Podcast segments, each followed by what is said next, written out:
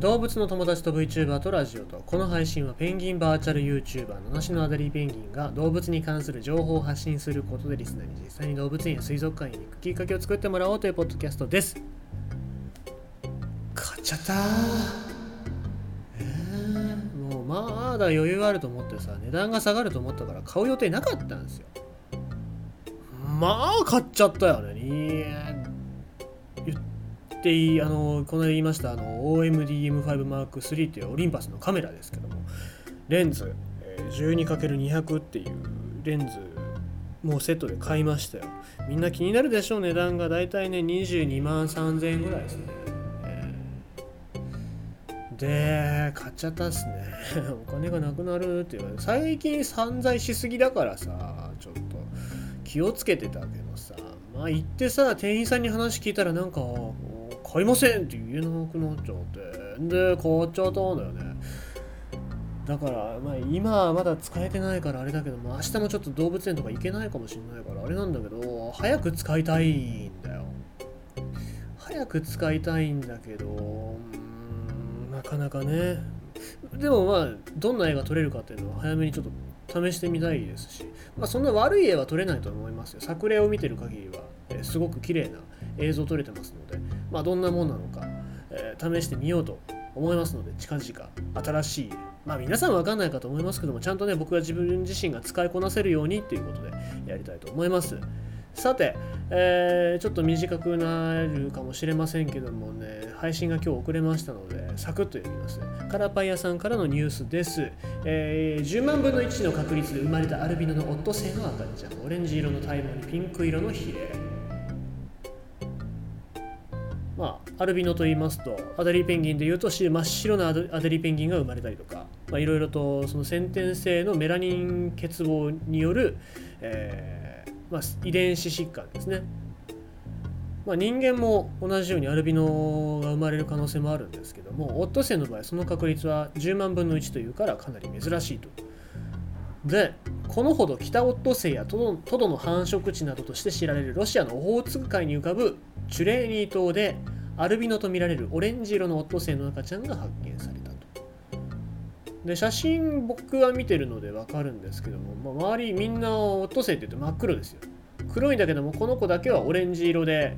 でヒレのところがピンク色だっていうこと目もなんかピンク色目の縁のところかなもうピンク色っぽくてすごい目立つんですよねだって周り真っ黒だから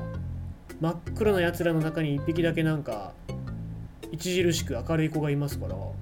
わーって感じですよね。で以前ロシアにそのアルビノのオットセイっていうのがいたんですけどもそいつはあのそのコロニーの中で仲間に拒否されちゃったため人間が保護してで水族館に引き取られたと。でその子が、えー名前がついて、えーナファーニャっていう名前がついてんで2011年ぐらいかな。2011年ぐらいに保護されたっていうことなんでございますけども、えーまあ、今回今のところは攻撃されてる様子はなくて母親からも十分にお乳を与えられてるっていうことなので元気そうだったと。ただただ他の仲間他のやつらからはちょっと遠ざけられてると。いう感じでまあ追放はされてないんだけどもなんかあんまりこう遠ざけてるようなそんな感じをしてるってことなのでもし今後この子が攻撃されたりとか追い出されるようなことがあればもしかすると保護するかもしれないだろうっていうふうに、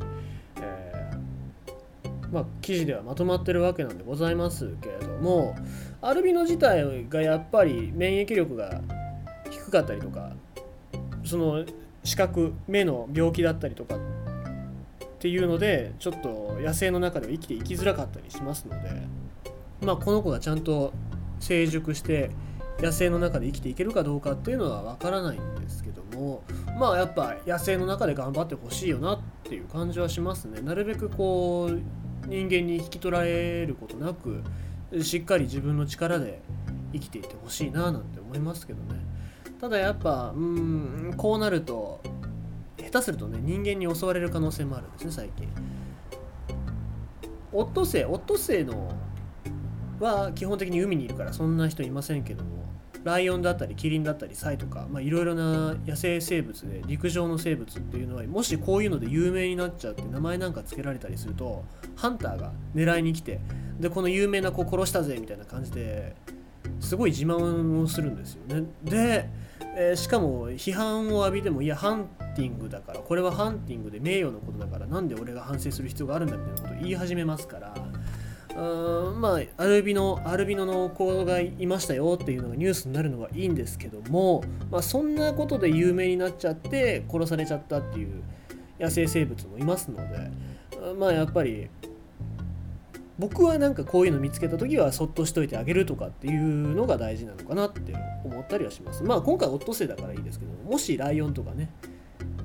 絶滅の危機に瀕してる。あとはペット目的で、えー、し取引されてるような生き物っていうのが